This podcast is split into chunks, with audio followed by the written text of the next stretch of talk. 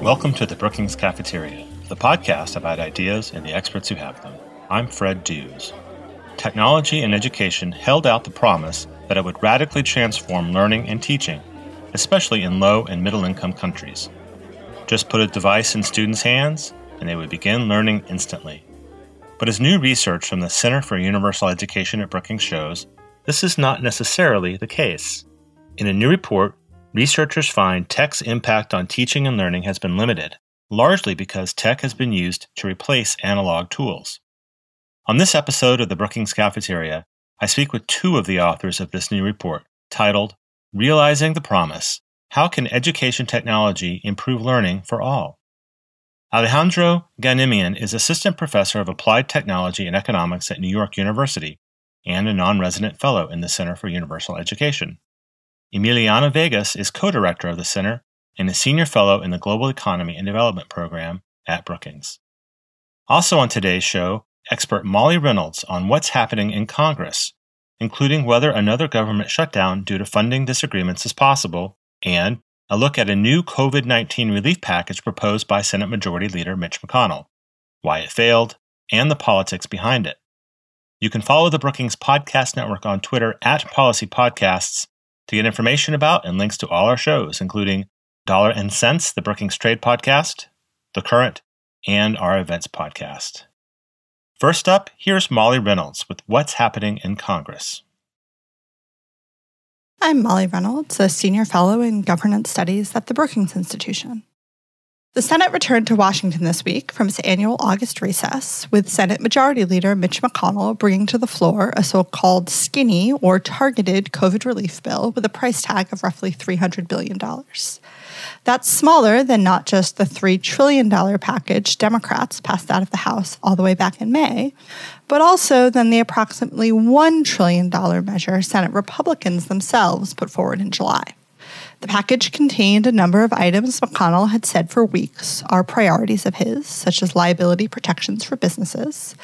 It also contains more limited versions of some items Democrats have pushed for, rather than extending the $600 a week in supplemental unemployment benefits that expired in July, for example. The Republicans' proposal includes $300 in additional support. Reports indicate that McConnell's threshold for bringing the bill to the floor was an expectation that he had at least 51 votes for it, even though, like most legislation in the Senate, ending debate on it required 60 votes. In the end, 52 Republicans voted in favor, with only Rand Paul of Kentucky opposing. Why the emphasis on getting to a simple majority, even if the bill wouldn't advance?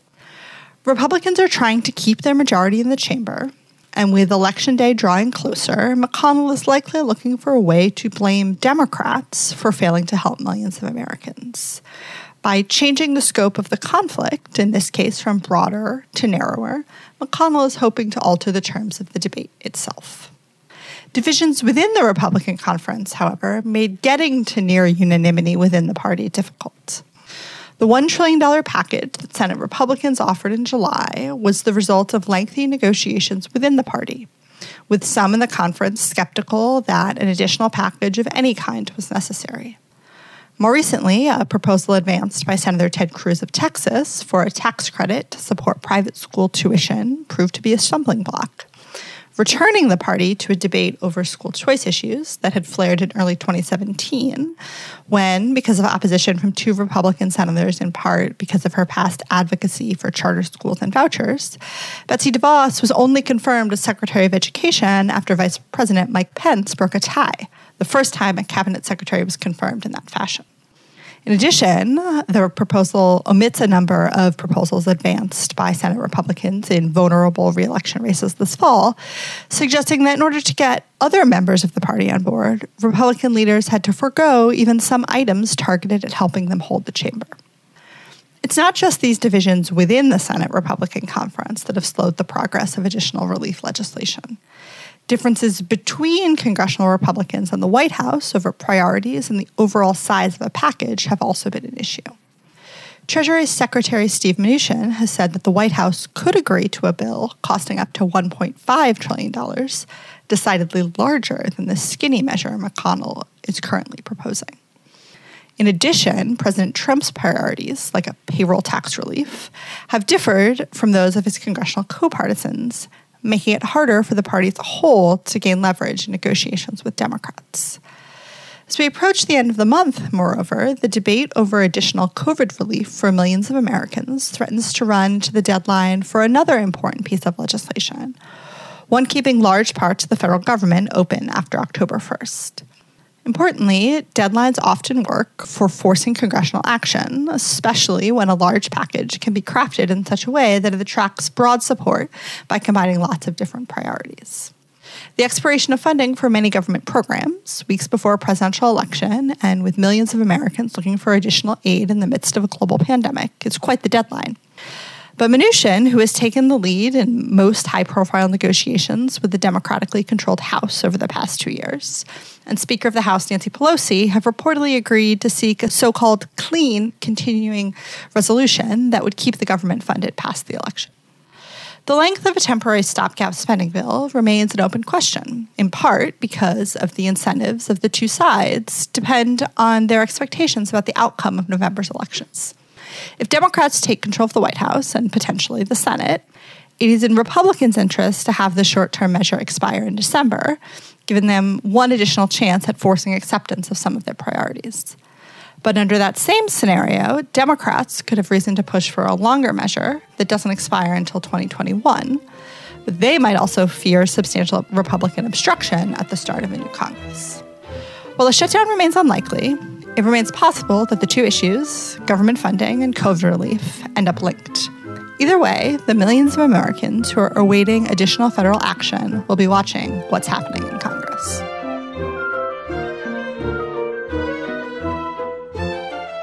And now, my interview with Emiliana Vegas and Alejandro Ganimian. Okay, Emiliana and Alejandro, welcome to you both to the Brookings Cafeteria podcast. Thank you for having us. Thank you. I'd like to start by asking you each to introduce yourselves to our listeners. This is the first time you've both been on this podcast. Emiliana, why don't you start with introducing yourself? Sure. Thank you, Fred. My name is Emiliana Vegas. I am Senior Fellow and Co Director at the Center for Universal Education at Brookings. And I have been working in education in developing countries all my career. Alejandro. Great. So I'm an assistant professor in applied psychology and economics at the Steinhardt School of Culture, Education, and Human Development at New York University. And currently I'm also a non-resident fellow at Brookings Institution. And I've been working with Emiliana for many, many years. Excellent. Also, Alejandro, I want to say that I, like yourself, am a graduate of the Georgetown School of Foreign Service. So Hoya nice. Saxa. Yeah, Hoya Saxa indeed. Well, let's get into the substance of this conversation, which is Ed Tech. It's the paper that you both co authored with Frederick Hess, who is a scholar at the American Enterprise Institute. And it's called Realizing the Promise How Can Education Technology Improve Learning for All? It seems very timely. We are recording this at a time when a lot of schools across the country, elementary schools, colleges, are gearing up for classes, many of them virtually. Can you give some background on what is the ed tech issue that you are researching and write about, how it's being used in classrooms, and so on. So maybe I'll start, and Alejandro, you can complement. So I think Alejandro and I really shared this concern along with Rick that while technology had really changed almost every aspect of the economy, how we live and how almost we breathe, it hadn't really changed the way schools operate across the world. And that's not because there weren't a lot of ed tech entrepreneurs making efforts to deliver hardware and software to developing countries or governments investing in education technology. But rather, we thought because it wasn't being employed wisely to really enhance the work of teachers and to accelerate learning. So that was the beginning of this work was really how can we think differently about how to integrate technology into classrooms? And then COVID came and then we had to think about technology outside of classrooms as well. That's right. And just to speak to what types of innovations we're discussing in this report, EdTech is a catch all term, right? So it refers to use of technology for education purposes, whatever that is. So it can be hardware, it can be desktop computers, laptops, tablets, smartphones. It can be software, it can be remedial or adaptive software, or any audio or video based solution. So TV based instructions, pre recorded lessons, video tutorials, are reported quite broad in, in that respect. So, in the research that you've done, is your focus global, which includes the US, or is it mostly, as you just kind of said, Emiliana, in developing countries? So, we do a very in depth literature review of what's the rigorous evidence from developing countries because our focus is really closing that gap in learning between the poorest countries in the world and those that have more resources and really trying to think of what were cost effective ways of integrating technology. So, more developing countries. So when people think about ed tech and classrooms anywhere around the world, I think the initial impression is great. That sounds like a great thing for students to have some technology in their classrooms. So of course, it's going to help students learn better. Are those assumptions correct? Well, it all depends, as we economists like to say. And it really depends on how the students are engaging with the technology, what the content is like, and then how teachers are using it as well. So we talk a lot in our report about a long-standing framework that two prominent US educators, Deborah Ball and David Cohen coined, which is kind of like the instructional core triangle. It includes sort of the interactions between students and content, teachers and content, and students and teachers. And we argue that as they did back when they coined it, they said, you know, all these reform efforts in the US a lot of school reforms have not had the expected impact on learning because they haven't really thought carefully about or really been designed to affect this instructional core, this triangle between students, content, and teachers. And we argue that the same problem is what we're seeing in the developing world with edtech is that, you know, a lot of countries have bought devices like laptops and tablets and distributed them. They haven't really thought through carefully how can they really be used by students, by teachers to accelerate learning. And so that's kind of where we start. That's right. I think what I would add is maybe if you want to think about it broadly in terms of sort of the evidence base, least successful have been these types of efforts that Emiliana was describing, which are just purely hardware based initiatives, right? Where you're giving either free laptops or free desktop computers to students with software and expecting them to use it. So typically, those types of initiatives have not improved student learning in core subjects. In fact, they haven't even improved student learning in computer related skills because the laptops are quite specific in their specifying the software that they use and sometimes they've even let students to use them for recreational purposes right such as games then, sort of a more promising level of evidence would be remedial software products. So, think about educational programs that help students practice what they've learned in the classroom in a given week. So, these typically have led to small to moderate improvements in learning, and they fall short, however, of addressing a broader problem, which is that many students are not even at the preparation level that the curriculum assumes. And so maybe perhaps the strongest evidence or the most promising evidence that we have is on software that is able to adjust to the level of preparation of a student, not just the level, but the pace at which he or she is learning. So we can discuss that at greater length, but basically, if you have students at all levels of preparation within the same classroom, then a software that actually complements regular instruction by just taking them where they are and helping them move forward a little bit and whether they're very low performing or very high performing and need something more challenging, then that can be a useful complement to business as usual instruction as Emiliana was describing at the beginning. I definitely want to follow up on that question of how ed tech can complement students' learning rather than be the only platform for it. I want to follow up on this other point, though, because you make a really interesting point in the paper that governments have often favored popular over effective education reforms, especially in the technology space. Can you talk a little bit more about that? Throughout Latin America, for example, a lot of governments have invested a lot in providing the then called one laptop per child and later other brands or mix of laptops and tablets. And you see a lot of events where the president of the country or another high level leader will be there with the children and it's extremely popular Yet there's been rigorous evaluations, for example, in Peru of the one laptop per child program that showed that it didn't lead to students learning more. And as Alejandro was saying, didn't even necessarily lead them to really understand how the computers worked or operated. So the investments have been very disappointing in achieving what they really were promising, which was initially even some would have argued that, look, you just give a kid a laptop and they'll have access to all this information and they'll be able to learn on their own. Education will become cheaper. We won't need teachers anymore. And in fact, the evidence shows that teachers continue to be the most important factor on the school side for student learning and that the technology, as much as it has evolved, it still has been short of its promise. One other factor that you pointed out in the paper and that we're discovering, or we already knew here in the United States, is that a lot of students don't have access to internet connection or a sufficient internet connection. And I imagine in many parts of the world, a lot of children don't have access to sufficient electricity to power their laptops. I was working back in Central America, for example, where there were some countries doing this, and you would find schools that had electricity, but for example, didn't have enough power outlets in the classroom to power up all the laptops that the children had. And so there's a lot of what we say is look, you first have to really understand your context. And that includes infrastructure, but also capacity of your actors. What's the teacher capacity to engage with technology effectively? And how can you build that up before you actually introduce technology? That's right. So in the playbook, we made the argument that any government interested in investing in education technologies should start by assessing a its specific needs to improve student learning. So is it about raising the average level of achievement? Is it about remediating gaps among low performers? Is it about challenging the high performers? So number one is what do you want to do with it? Which i think was sorely missing from some of the initiatives that emiliana described have been so popular to date in developing countries.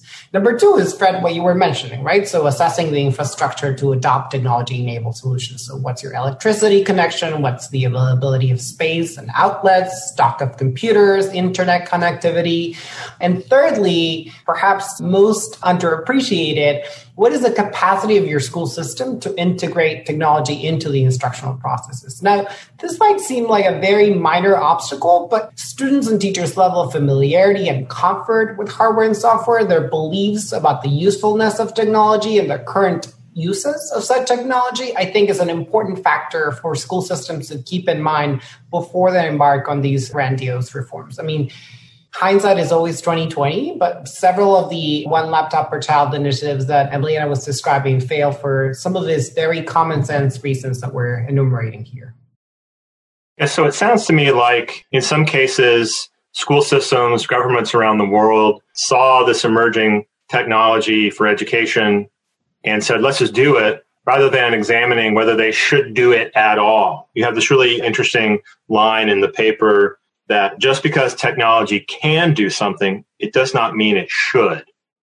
Yeah, and that's right. We see a lot of countries that were almost expecting technology, like many other education reforms, I might add, to be a magic bullet, that all of a sudden that would solve all the problems. And in reality, technology is another tool and it provides another resource. That said, we, the three co-authors really strongly believe that it can be leveraged much better and that it's true that it has these, as we say, four comparative advantages that can really accelerate learning, which we can now, if you want, turn to discuss. But we, we make a big effort to say, let's think differently about technology. I'll give it to Alejandro to tell you because we work together on this we try to identify what technology is well positioned to do as a complement to regular instruction.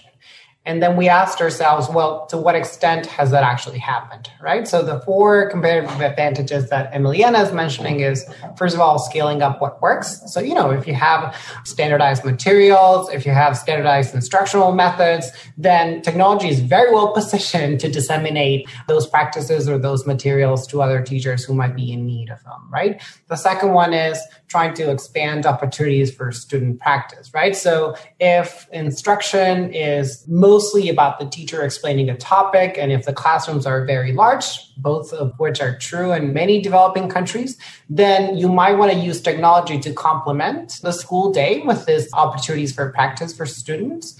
A step further would be to say, well, not only do I have many students, but I also have students performing at very different levels. Even if they're all enrolled in the same grade, then how can I use technology to facilitate differentiated instruction? Now, it doesn't matter how great, how phenomenal of a teacher you are, it is impossible for you to teach at 30 different individual student levels at the same time, right? So technology can help you with that. And then finally, and perhaps the aspect that has been least well explored by the evidence to date is trying to increase student engagement, right? So if it's really hard for students to interact with the material or with the teacher during the class time for several of the obstacles that we've already mentioned, then technology can play a great role in, say, for example, doing a flipped classroom and having the students engage with the material that way after the school time, or improving communication between the teacher and the students, or even something that we don't explore in this report, but that we mention improving communication between teachers and the parents as well, right? So those are things that technology could, in theory, do well. And in the report, we discussed to what extent we have certainty that it has done well. One of the things that the Center for Universal Education is known for is not just the pure research, which is great, but also the center has for many years provided tools for officials, practitioners to put this kind of research into place. So, given that in the report, how can education leaders, government officials kind of use the report and the tools in it to kind of ask those questions of their school systems and to try to implement education technology in the ways that Alejandro was just describing? One type of tool that we include, although it's by no means the only one, is we include some very short sort of survey instruments that decision makers can take on and just apply. And they would ask students, teachers, and school heads about the different aspects of technology, ranging from infrastructure to what their beliefs are and how they use it at the moment. And the goal of those instruments is to help them really get a better picture of what's happening in their own context. But we also encourage them to use data that they already have. You know, a lot of these systems in the developing world have quite good administrative data. And so they may not need to apply a specific survey, or they may be part of an international assessment of student learning, such as a program for international student assessment of the OECD. And, and they have some questions. So we modeled from existing surveys and we kind of developed the most parsimonious set of questions that one would need to ask to kind of help them do this quickly. And then hopefully we also have another instrument, not quite as an instrument, but just a set of questions that go toward that key aspect of what are you trying to change and how would that change what happens in classrooms. In the US, we saw big investments in smart boards in classrooms.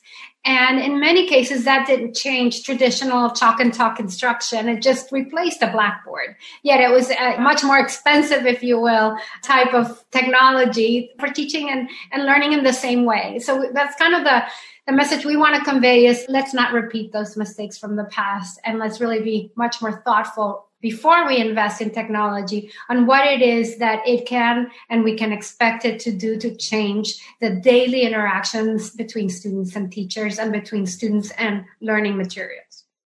Let me step back and again ask you both to look at sort of the big picture, the context in which we find ourselves, which is a worldwide pandemic, coronavirus. And you mentioned in, in the report that over the past few months, I mean, up to 1.5 billion school children have not been in school because of restrictions on the coronavirus. And then we are throughout the world and in the United States resuming school. Does the fact that we are now in this environment where there's a premium on distance learning, on remote learning, change the ed tech atmosphere? Does it change your perspectives and your conclusions that you've been talking about in your report?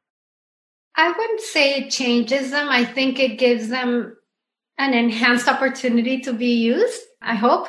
Maybe I'm being too optimistic, but I do think that teachers who maybe in the past were hesitant to embrace technology because they had a way of teaching them in their own classrooms that had worked for them for years now had no option but to quickly have to engage with technology. And our hope is that these kinds of messages that we're conveying will help decision makers support teachers in that process.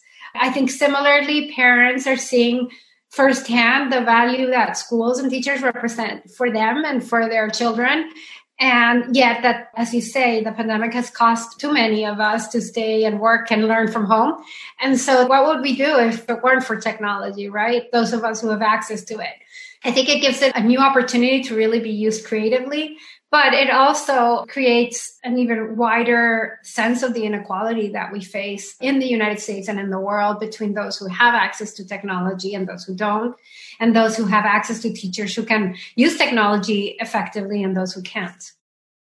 Two ways in which I think COVID 19 has affected the way that we think about the added value of edtech to the school system is First and foremost, I think, as you said, Fred, it's a great opportunity for experimentation. I would take this opportunity very seriously. and if I was a leader of a school system, I would try to closely monitor usage and implementation of intentions. So, how much time are students actually interacting with the material that we want them to interact? How much time are teachers using the tools that we provided to them? Because that can give us some clues as to the promise for scaling this up or even sustaining these practices beyond the pandemic, right?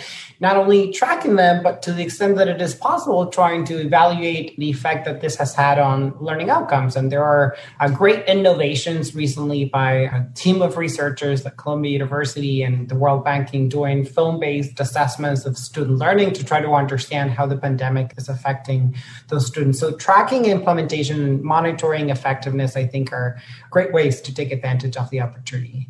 On the flip side, though, I think it's worth acknowledging that we've all been pushed into this enhanced use of technology in a way kind of against our will or not fully with our will in mind. I think it would be wrong to conclude that if teachers or students or families are having trouble adjusting to this transition, it is because they simply don't want to or because they can't, right? And so understanding the context in which this increase in need for education technology has occurred, I think is an important piece of information for interpreting the data. All right, so kind of looking ahead, your report concludes with five steps looking ahead that policymakers, education officials, and so on could take. Could you kind of walk the listeners through some of what your conclusions for action are? Well, the first one won't surprise our listeners or you, Fred, because we've been talking about that a lot, which has to do with carry out a survey to understand the current practices and potential barriers to adoption of technology in your own system, because it will vary system by system. The second one is also to really be very thoughtful about how the introduction of technology may affect the student and teacher interaction. So, really think about, as we were saying before, is the laptop just going to replace a regular notebook and a pencil? Or is the smartboard just going to replace the old blackboard, but not really change the nature of the classroom interactions? And then define really clearly, Alejandro was saying this very well before that some systems have the problem that they have 80% or more of their students without the basic reading and math skills they need to continue to learn. And so big challenge for those systems is getting everybody up to a regular level that then they can continue learning. Others have a small proportion of students in that category and a small proportion of very high performers and then everybody in between. And then how do you move students across a learning spectrum in that kind of system? So define clearly what it is that you're trying to achieve with the introduction of technology. And the last two is really that we make a strong case that how the reform is implemented will really affect its chances of succeeding. So the extent to which you can involve educators, parents, school leaders, all those who are going to be involved in using the technology is critical to ensuring that you are designing it well. And finally, just communicate extensively about what you're hoping it will achieve and what you know it will not achieve. So manage your expectations. That is another kind of critical recommendation that I fully agree with all of that. I think if I can add one thing is if people are looking to the playbook as a report that will tell them what is the one intervention with the most promise that they can implement everywhere, they will be sorely disappointed.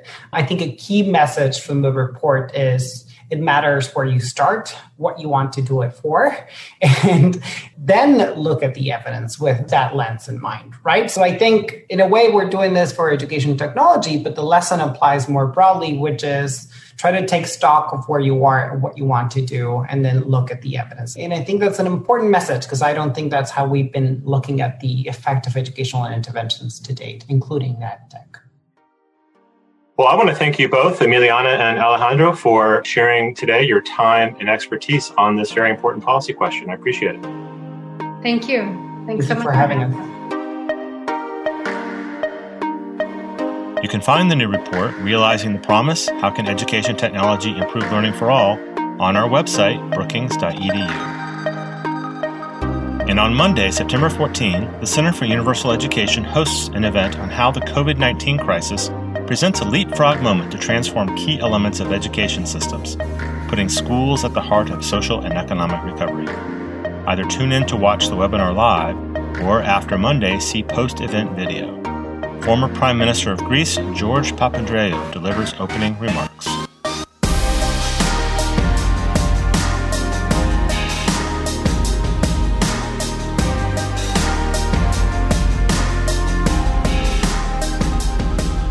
Brookings Cafeteria podcast is made possible with the help of an amazing team of colleagues.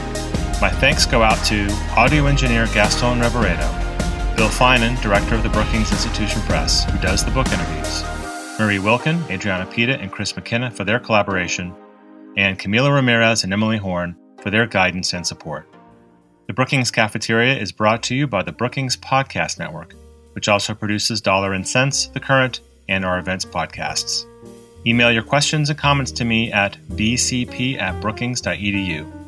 If you have a question for a scholar, include an audio file and I'll play it and the answer on the air. Follow us on Twitter at Policy Podcasts. You can listen to the Brookings Cafeteria in all the usual places. Visit us online at brookings.edu. Until next time, I'm Fred Dews.